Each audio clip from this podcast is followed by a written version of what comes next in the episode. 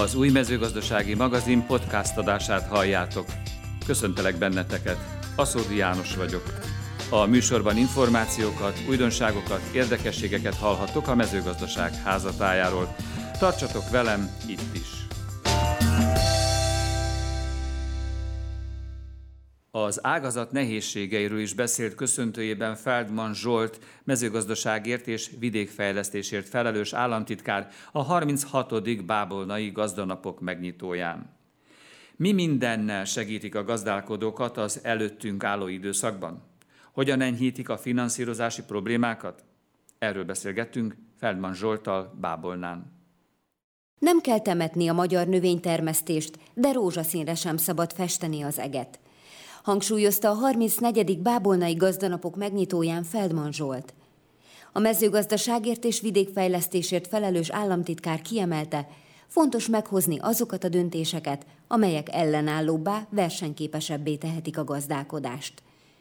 Úgy véli, nagy jelentősége van most a bizalmi tőke újjáépítésének és az együttműködésnek.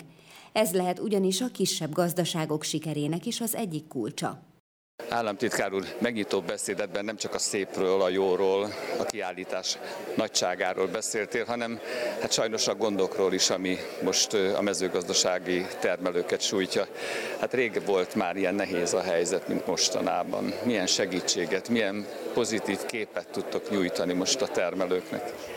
Két év nagyon kemény időszak van mögöttünk, egyik oldalon az inputanyagok ára, a másik oldalon pedig a vámmentesen érkező ukrán gabona főleg a növénytermesztés számára most egy nehezen kezelhető helyzetet teremtett. Ugyanakkor viszont nem kell leírni a növénytermesztést. Én azt látom, hogy nagyon sok termelő nullára tud futni, akik az elmúlt időszakban hatékonyságot javítottak, termelést diversifikáltak.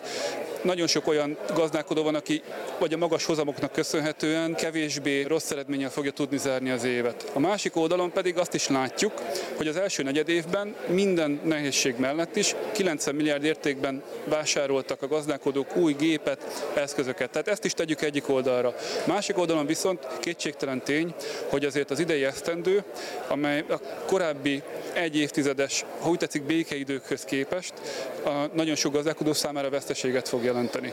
Rövid távon azzal tudtuk kezelni a helyzetet, túl a nagyon szigorú és határozott először nemzeti, majd unió szinten kilabozott importkorlátozással, hogy a mostani időszakban az agrárszéchenyi kártya 5%-os hitelkamattal lesz elérhető ősztől a gazdálkodóink számára, ami segítséget fog jelenteni a finanszírozási nehézségek áthidalásában, és nagyon fontosnak tartom azt is, hogy ősszel elindul majd az előlegfizetés, amely szintén a likviditásban fog alapvető feladatot jelenteni, ezzel segítve lényegében azt a mostani piaci helyzetet átvészelni, ami egy biztonságosabb hátteret fog tudni teremteni a lehető legtöbb gazdálkodó számára.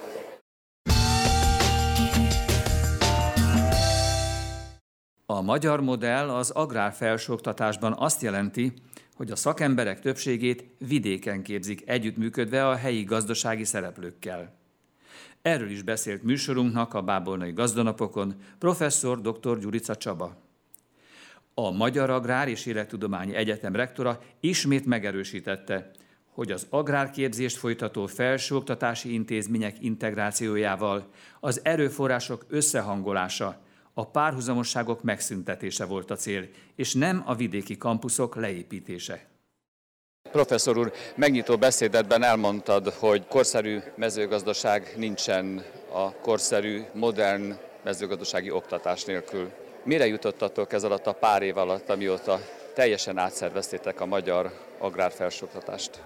Igen, hát alapvetően hatalmas integrációt valósítottunk meg, amire korábban nem volt példa, nem csak az agrár felsőoktatásban, hanem az egész magyar felsőoktatásban sem, aminek az a lényege, hogy azt a rengeteg párhuzamosságot, ami jellemezte az agrár felsőoktatást, azokat igyekeztünk felszámolni, hiszen erőforrás pazarlás az, hogyha párhuzamosan ugyanaz a tevékenységet végezzük egy ilyen kis országban. Ezért raktuk egy rendszerbe az agrár felsőoktatás színe javát, hoztunk létre egy nagy intézményt, és átalakítottuk, elkezdtük átalakítani a, az oktatási, a képzési palettát, a, a képzés rendszerét hiszen olyan mértékben változik az agrártudomány, hogy ehhez igazodnia kell a képzésnek is hiszen akkor tudunk a, a gyakorlat, a piac, a társadalom igényének megfelelő felsőfokú szakembereket képezni. És ebbe bevontuk a gazdasági élet szereplőit is. Tehát ma minden szakot, minden képzést úgy működtetünk, hogy abban részt vesznek a piaci szereplők is, hiszen az ő igényei, az ő megrendelésük szerint végezzük a, a munkánkat, és akkor járunk el jól, akkor képezünk ilyen használható tudással rendelkező szakembereket, hogyha ebben az ő igényeiket is meghallgatjuk. Ez az egyik dolog.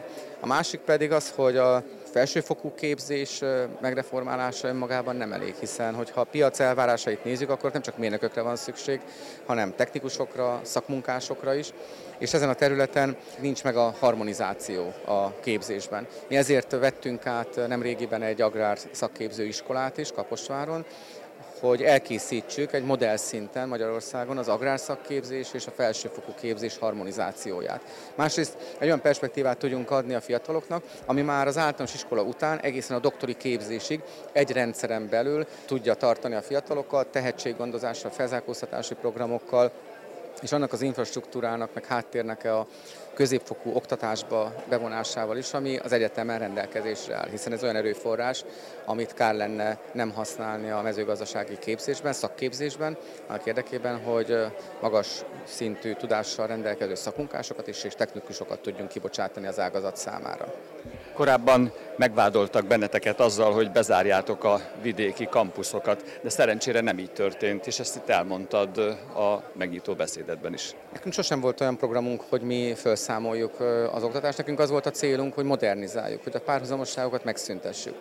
Én akkor is elmondtam, és most is beszéltem arról, hogy a, a magyar modell, a mi modellünk arról nem arról szól, hogy egy helyen képezzük a magyar vidék számára az értelmiséget, hanem arról, hogy ott helyben az ország különböző régióiban, területeiben, a helyi vállalkozásokkal, a társadalom helyi szereplőivel nagyon szoros együttműködésben képezzük őket, hiszen a gazdaság és az iskola, az egyetem nagyon szoros együttműködésben tud működni, és feltétele a helyben maradásnak. Hogyha van iskola, ha van egyetem, akkor fejlődik a gazdaság, ha fejlődik a gazdaság, fejlődik a vidék, akkor lesznek olyan fiatalok, akik ott akarnak maradni a térségbe, és szükség lesz iskolákra. Ez így függ össze egymással, és nekünk ez a filozófiánk, amikor az egyetemet működtetjük. Ez nem a legolcsóbb megoldás nyilvánvalóan, hiszen egy olcsóbb lenne egy helyen működtetni az országban egy ilyen intézményt, de itt mi társadalmi célokat, igényeket is figyelembe veszünk akkor, amikor felépítettük a Magyarországi Agrárfelsőoktatás modelljét.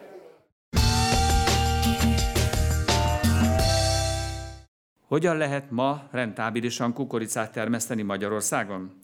Ez most a legfontosabb kérdés a vetőmag előállítók számára is. Takács Géza több évtizedes tapasztalattal mostantól szaktanácsadóként segíti a Bázismag Kft-t, hogy minél jobb válaszokat adhassanak a kihívásokra.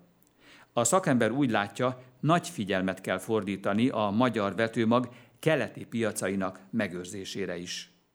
Géza, te több évtizedes vetőmagtermesztési tapasztalattal rendelkezel, így nem véletlen, hogy a bázismag fölkért téged a közeljövőbeni szaktanácsadójának. Mivel bíztak meg? Ez valóban így van. Minden termelő szembesül a körülményekkel. Mik ezek a körülmények, aminek meg kell felelni, és ez mindenki számára egy kihívás jelent. Az első legnagyobb kérdés a környezetünk. Mindenki érzi a saját bőrén, hogy milyen változások történnek az éghajlatunkban, felmelegedés, csapadékeloszlás és sok minden más. A második kérdéskör számunkra is és a termelő számára is a termesztés technológia. Ennek része a hibrid, legyenek jó hibrid kukoricáink, legyenek alkalmazkodó képességűek, legyenek jó termesztés technológiával előállíthatók. Ez ugye a Martonvásári Nemesítő háznak a feladata, a Bázismag Kft-nek pedig feladata, hogy ezeknek a kiváló hibrideknek a kiváló minőségű vetőmagját állítsa elő. A kérdés az volt, hogy mit látunk jövőre is. Ez a harmadik kérdés. Mindenki számára, és mindenki ma a bőrén érzi, hogy legfontosabb a pénz, a finanszírozás, hogyan lesz pénzem, hogyan lesz finanszírozásom, hogyan lehet a termelésemet a jövő évben normálisan irányítani. Ma erre nagy szükség van, és a Bázismag Kft-nél ez már korábban fölmerült, és nagyon szerencsés dolog, hogy sikerült egy olyan javaslatot letenni az asztalra, amely alapján meg tudtuk azt határozni, javaslatokat tudtunk tenni, hogy hogyan menjen a munka a jövőben. de ennek az alapja a kiváló minőségű hibrid, nagyon jó minőségű vetőmag, és nagyon jó kiszolgálása a termelőknek. Ez egy alapfeladat. Az összes többit meg egy pénzügyi csoportnak, finanszírozásnak össze kell tudni raknia, és akkor a jövőben nézve én azt gondolom, hogy ez egy nagyon értékes társaság. Az, hogy mondjuk a keleti piacokon ott van a magyar kukorica vetőmag, abban neked nagyon nagy szereped van és volt az elmúlt 15-20 esztendőben. Mennyire sikerült megőrizni ezeket a piacokat, ismerve itt a nemzetközi helyzetet? Azt gondolom, hogy ez egy óriási tradíció. Ne feledkezzünk el arról, hogy amikor arról beszélünk, hogy egy piac, egy piacon való megjelenés és ott lét, ez honnan indul? Hatalmas múlt van mögöttünk. Magyarország mindig élenjáró volt abban, nemesítésben, vetőmag előállításban és kapcsolatrendszerben. Ezt meg kellett őrizni. Az egyik legnagyobb erényünk az, hogy ezt sikerült folytatni, és sikerült a legnehezebb körülmények között is ezt megőrizni. A másik kérdéskör az, hogy mi magyarokat hogy fogadnak ezekben az országokban. Én most nem emelnék ki országot, inkább azt mondanám, hogy a volt Szovjetunió területén hogyan ítélik meg a magyar nemesítést, a magyar embereket, hogyan ítélik meg a kapcsolatrendszert, azt gondolom nagyon nagy érték. És még egy nagyon lényeges dolog tartozik ehhez, hogy mi mindig szavatartóak voltunk. Ezeken a piacokon bármilyen nehéz helyzet volt, soha nem csaptuk be az ajtót, soha nem mondtunk rosszat, soha nem mondtunk olyat, hogy mi nem úgy gondoljuk, és nem úgy cselekszünk, amit megígértünk. Ez egy óriási erő most. És ne feledkezzünk meg arról se, hogy vége lesz egyszer ennek a krízisnek ki az, aki majd ott tud maradni, és ki az, aki tud a jövőben építeni. Ez a kapcsolatrendszer kérdése. A másik kérdéskör maguk a hibridek és a nemesítvények. Megint csak tradíciós, megint csak a régmúltra idézem vissza. Volt olyan martonvásári hibrid, amit több millió hektáron termeltek, és Magyarország szállította erre a több millió hektárra a vetőmagot ennek megint csak híre van. A magyar vetőmag minősége mindig meghatározó volt, minta volt. Ez most is így van, és még ezen azt mondhatom, hogy még szigorítottunk is. Hogyan lehet a lehető legjobb minőségű vetőmagot kivinni ezekbe az országokba, akkor is, ha tudjuk, hogy ott nem mindig tartják be maximálisan a technológiát. Tehát a második kérdéskör, van-e megfelelő szortimentünk, és van-e annak kiváló minőségű vetőmagja. A harmadik itt is a pénzkérdés, sikerül-e megoldani a finanszírozást. Ez volt a legnehezebb, ezt kell elmondani, vagy kiemelnem, az utóbbi évek egyik legfontosabb kérdése volt a finanszírozás, a pénzbegyűjtés, vagy az áru értékének a, a megkapás, ez volt a legnehezebb dolog, de ezek a tradíciók, amit említettem neked János, ezek, ezek segítettek, nagyban segítették ezt a munkát. Ma is azt mondhatom, hogy szállítottunk tavasszal is ezekbe az országokba, és az új termésből most is fogunk szállítani Oroszországba. Az igény nem, nem kevesebb, mint volt.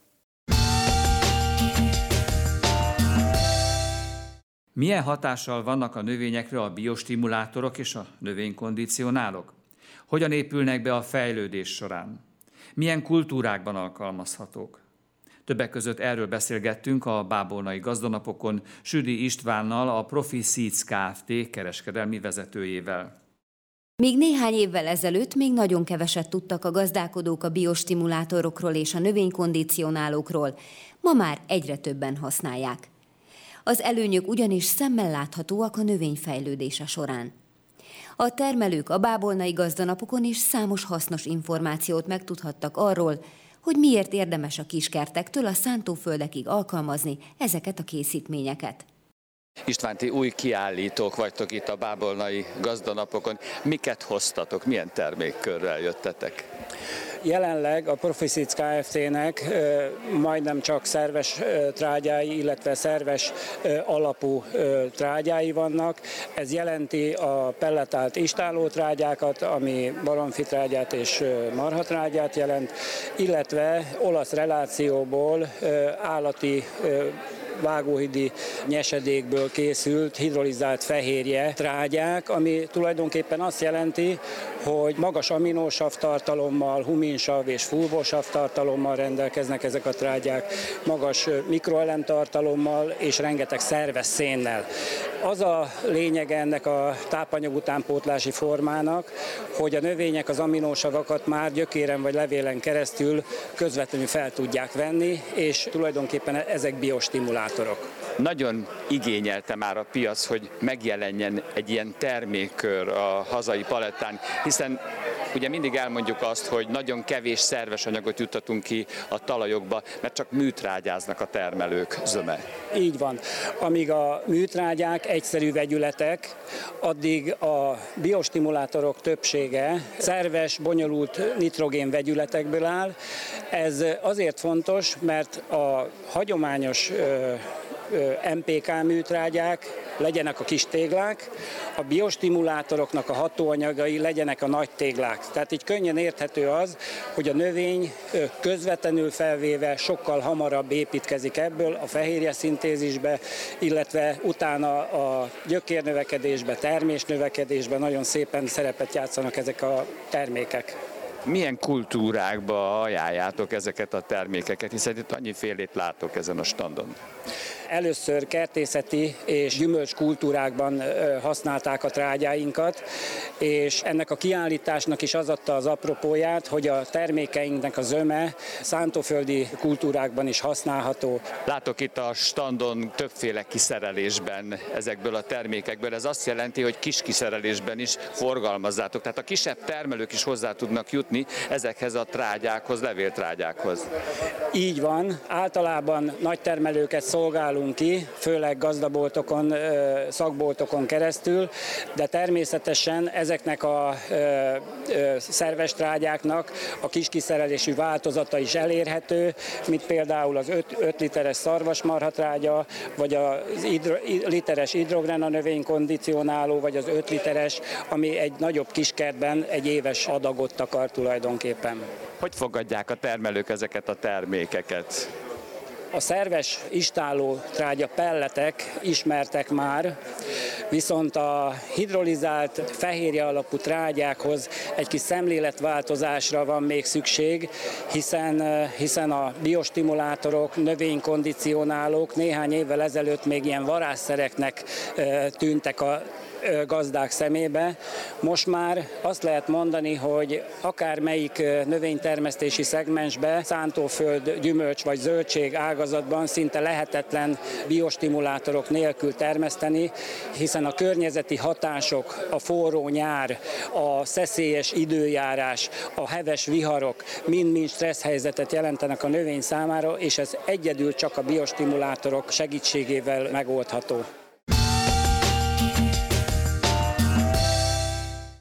A bevonatolt műtrágyák hatását tette próbára idén a Cibakert Kft.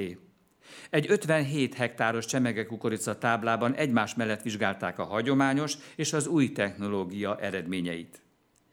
A bevonatolt műtrágyák mellett a biostimulátorok hatását is figyelték. A kísérletről Papildikóval, a Cibakert Kft. agronómiai igazgatójával, valamint az Altoterra Kft. üzletág vezetőivel, Tóth Gergővel és Kisjuhász Rolanddal beszélgettünk. Új műtrágyázási technológiát próbált ki az idei szezonban a Cibakert Kft. A két pói vállalat számára a költséghatékonyság, a logisztikai költségek csökkentése és a környezetvédelem egyaránt fontos szempont volt, amikor belevágtak a kísérletbe. Egy intenzív kultúrában, csemege kukoricában tették próbára az új technológiát. Mi ennek a technológiának, amit beállítottatok a lényege, hogyha ezt összefoglalnád? Egy táblában hagyományos és új technológia összehasonlítása történik egymás mellett azonos körülmények között. Ez azt jelenti, hogy egy sima 3x15-ös nitrogén-foszfor kálium műtrágyát és nitrogén 27 műtrágyát összehasonlítunk Luminopro és UTEC műtrágya használatával. 188 kg átlagdózissal használjuk a 3x15-öt, és 130 kg per hektár dózissal a Luminoprót, 200 kg a 27-es nitrogénnek a dózisa, és ebben szemben 130 kg az utek műtrágya dózisa hektáronként. Az új műtrágya család egyik különlegessége, hogy egy speciális, bevonatos technológiával készül. Egy elnyújtott hatást fog nekünk biztosítani, és azt szeretnénk megnézni, hogy ez az elnyújtott hatás, illetve ez a bevonat, ez mennyiben könnyíti és segíti a mi munkánkat, és milyen terméstöbletet eredményezhet. Egy gyakorlott szakember ilyenkor már a betakarításnál meg tudja állapítani azt, hogy az a növényállomány, amire használtátok ezt a kísérleti anyagot, az milyen hatást váltott ki. A műtrágyázás során és a növény fejlődése során eltérést nem tapasztaltunk az új és a ré és a hagyományos technológia között. Virágzásban elcsúszást, csírázásgátlást, a növény egyéb visszafogottságát nem tapasztaltuk, csak pozitívan tudok róla nyilatkozni. Jó pár éve már, hogy forgalmazzátok ezeket a bevonatolt műtrágyákat. Ezek merőben új tulajdonsággal rendelkeznek, nem olyanok, mint a hagyományosak. Hogyan képzeljük el ezt a bevonatolást? 46%-os nitrogén tartalmú karbamidot lekezeljük egy ureáz inhibitorral, és ez kerül csomagolásra, illetve utána ez kerül kiszórásra a földeken, vagy a mögöttünk látható parcellán is. A másik összetételű műtrágyánk, amit biopolimerrel kezeltünk, az egy összetett műtrágya, az egy MVK műtrágya, és maga a biopolimer segít nekünk abban, hogy a foszfor tartalmat fölvehető állapotba tudjuk a növénynek biztosítani. Ezeknek a műtrágyaknak nagyon jó élettani, nagyon jó környezetvédelmi és nagyon jó gazdasági hatásai vannak. Mik ezek? Ez így igaz. Itt csökkentjük egyszer a környezetterhelést, ez annak köszönhető, hogy be vannak vonatolva különböző inhibitorokkal és polimerekkel, Másik, ugye a hektárdózist tudjuk vele csökkenteni, ezáltal biztosítjuk ugyanúgy a megfelelő termékminőséget és a mennyiségét is. Milyen fenológiai fázisban kell kiutatni ezeket a bevonatolt műtrágyákat? Ebben az esetben alaptrágyaként Lumino Pro Balanced juttattunk ki 140 kg per hektár dózisa, illetve egy UTEC 46-ot 60 kg per hektár dózissal. Ezeket a bevonatolt műtrágyákat milyen kultúrákban ajánljátok? Mindenféle kultúrához ajánljuk, alaptrágyaként is, fejtrágyaként, illetve lehet használni kapás kultúrákba, kultivátoros kijuttatásra is, mindenfélehez ajánljuk és alkalmasak. Ebben a két poi szántóföldi kísérletben biostimulátort is használtatok. Mi a szerepe a biostimulátoroknak a növények életében? Ugye a biostimulátorok alatt olyan anyagokat és vagy mikroorganizmusokat értünk, ugye, ami a növénynek a tá- többek között tápanyag forgalmát, tápanyag hasznosítását, az abiotikus stresszekkel szembeni ellenálló képességét, és végső soron a termés minőségét és mennyiségét tudjuk fokozni és javítani. Ez a biostimulátor. Most ebben a kísérletben egy titán tartalmú biostimulátor hatású készítményt használtunk. A titán maga, mint táp elem, nem eszenciális elem a növények számára, tehát nem létszükséglet a növények számára, ugyanakkor, ha titánt adunk a növényeknek, olyan életfolyamatokat generál és segíti a növényt, ami egyszerűen fantasztikus. Gondolok itt arra például, hogy a titán vas és a kálcium ionokat megmozgatja a növényben és aktivizálja. Ugye a vas az a klorofilért felelős elsősorban, egy titán kezelés hatására kimutatott tény az, hogy a klorofil tartalom mint egy megduplázódik a növény leveleiben. Ugye a klorofil felelős ugye az elsődleges anyagcsere folyamatokban, ugye a cukor képzéséért. A másik ugye a kálcium szerepe, szintén összetett a növény életében, a titán erre is hatással van, és főleg itt a csemege kukorica esetében ugye egy termékenyülés, ami nagyon lényeges, hogy a titán magával viszi a kálcium ionokat, és sokszor mondjuk azt meleg nyáron, hogy nem kötött jól a növény, mert ugye a pollen beszáradt egy célporoszt a növénynél. Ugyanakkor szintén tény és való, hogy ugye a bibe felületén a kálcium nagyon nagy jelentőséggel bír a pollen csírázására is, a növénynek ezáltal a termékenyülésére, és ez segíti elő ebben az esetben ez a titán molekula. Melyik fenológiai stádiumban kell kijuttatni ezt a titántartalmú biostimulátort? Két időpont, amit elsősorban javaslunk. A kukorica esetében az az 5-7 leveles stádium, ekkor ugye tudjuk növelni a zöld szintestek arányát, illetve közvetlen virágzás előtt jótékony hatása van a termékenyülésre. Mekkora területen állítottátok be ezt a kísérletet az idén? 57 hektáros a tábla, 23 hektár ebből az új technológia, a maradék pedig a hagyományos technológia. Mi várható, hogy esetleg kiterjesztitek ezt jövőben egy nagyobb területre? Mindenképpen szeretnénk ezt megvalósítani, meg, megvizsgáljuk, kielemezzük az adatokat, és annak fejében fogunk dönteni a jövőben. Más kultúrában is, nem csak csemege kukoricában? Igen, több intenzív kultúrával is dolgozunk, illetve megnéznénk, hogy egy hagyományos szántóföldi kultúrába, repcébe, kalászusba ez hogyan tudna működni.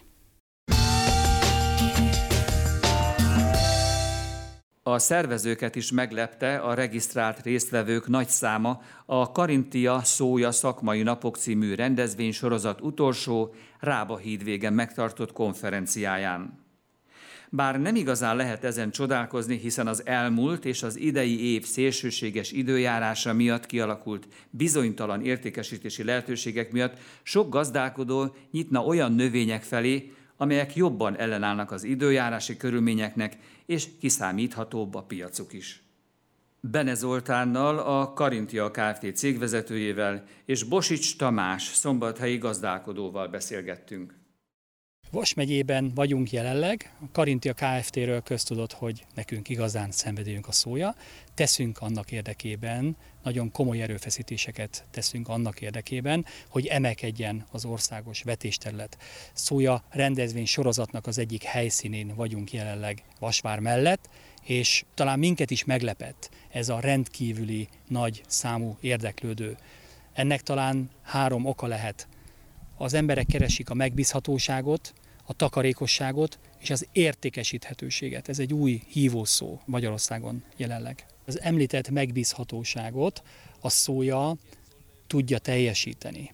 Ennek az oka az, kukoricával összehasonlítva, a kukorica az előző évben az 5 éves átlaghoz képest sajnos több mint 50%-kal múlta alul önmagát így sajnos a megyék döntő többségében nem volt rentábilisan termeszthető. Ellentétben a szójával, három megye kivételével, megyé átlagot tekintve, mindenhol eredményesen volt termeszthető. 2022-ről beszélünk, az évszázad asszályos évéről.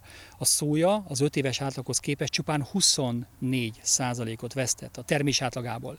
Mi úgy gondoljuk, hogy ez egy óriási ütőkártya a szója kezében. Az értékesíthetőség egy rendkívüli fontos kérdésé vált. Jellemzően a kukoricával kénytelen konkurálni a szója, de nem hagyhatjuk figyelmen kívül a napraforgót sem. Kukorica és a napraforgó akkor a volumenben kerül előállításra az országba, több, mint amire szükségünk van, több, mint amire belföldön szükségünk van, tehát exportálni vagyunk kénytelenek. Sajnos minden gazda tapasztalja azt, hogy az értékesíthetőség rendkívül nehézé vált Magyarországon. Az azt jelenti, hogy mind a kukorica, mind a napraforgó terén az exportpiacoknak vagyunk kitéve elsősorban az olasz piacnak, ugye oda áramlik a legtöbb gabona, sajnos ezeken a piacokon az ukrán gabonával vagyunk kénytelenek konkurálni. A szója esetében csupán az egy ötödét vagyunk képesek előállítani a belföldi szükségletnek. Az összes többi az úgy áramlik be jellemzően Dél-Amerikából. Az nyilván már más kérdés, hogy olyan kiváló minőséget állítunk elő itt Magyarországon, hogy ennek a több mint 50%-a külföldön, elsősorban Ausztriában és Németországban talál gazdára. Tehát van egy olyan növényünk, amely az értékesíthetőség terén óriási előnyben van mind a kukorica, mind a napraforgóval szemben.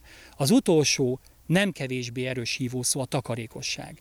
Keresik a gazdák azokat a növényeket, amelyel nagyobb biztonságban tudnak profitot előállítani, úgy, hogy a lehető legkevesebb inputanyagot, lehető legkevesebb összeget kénytelenek kockáztatni. A szójával sokkal kisebb a kockázatunk, kevesebb tőkét kell beinvestálnunk, és mint ahogy említettem, a 2022-es teljesítménye is mutatta, hogy nagyobb valószínűséggel tud teljesíteni szélsőségek között, mint sajnos a nagy testvére a kukorica. Az innovatív gondolkodásmód az jellemző a karintiára. Tehát nem csupán azért teszünk komoly erőfeszítéseket, hogy a szójavetéselet emelkedjen, hanem próbálunk innovatív gondolkodásmódot behozni a gazdák fejébe. Mi komolyan valljuk azt, hogy a szója nitrogén pótlás nélkül is termeszthető. Szinte egyedül vagyunk ezzel a véleményünkkel, viszont nagyon komoly véleményről van szó. Tonnára vetítve a tavalyi évben majdnem 20 ezer forintot szórtak ki a gazdák a szója alá. És nekünk meggyőződésünk, hogy ez szó szerint is vehető, szórtuk ki az ablakon ezt az összeget. Szombathely mellett gazdálkodunk, közel 600 hektáron, hat növényünk van, búza, árpa, repce, kukorica, cukorrépa és lucerna.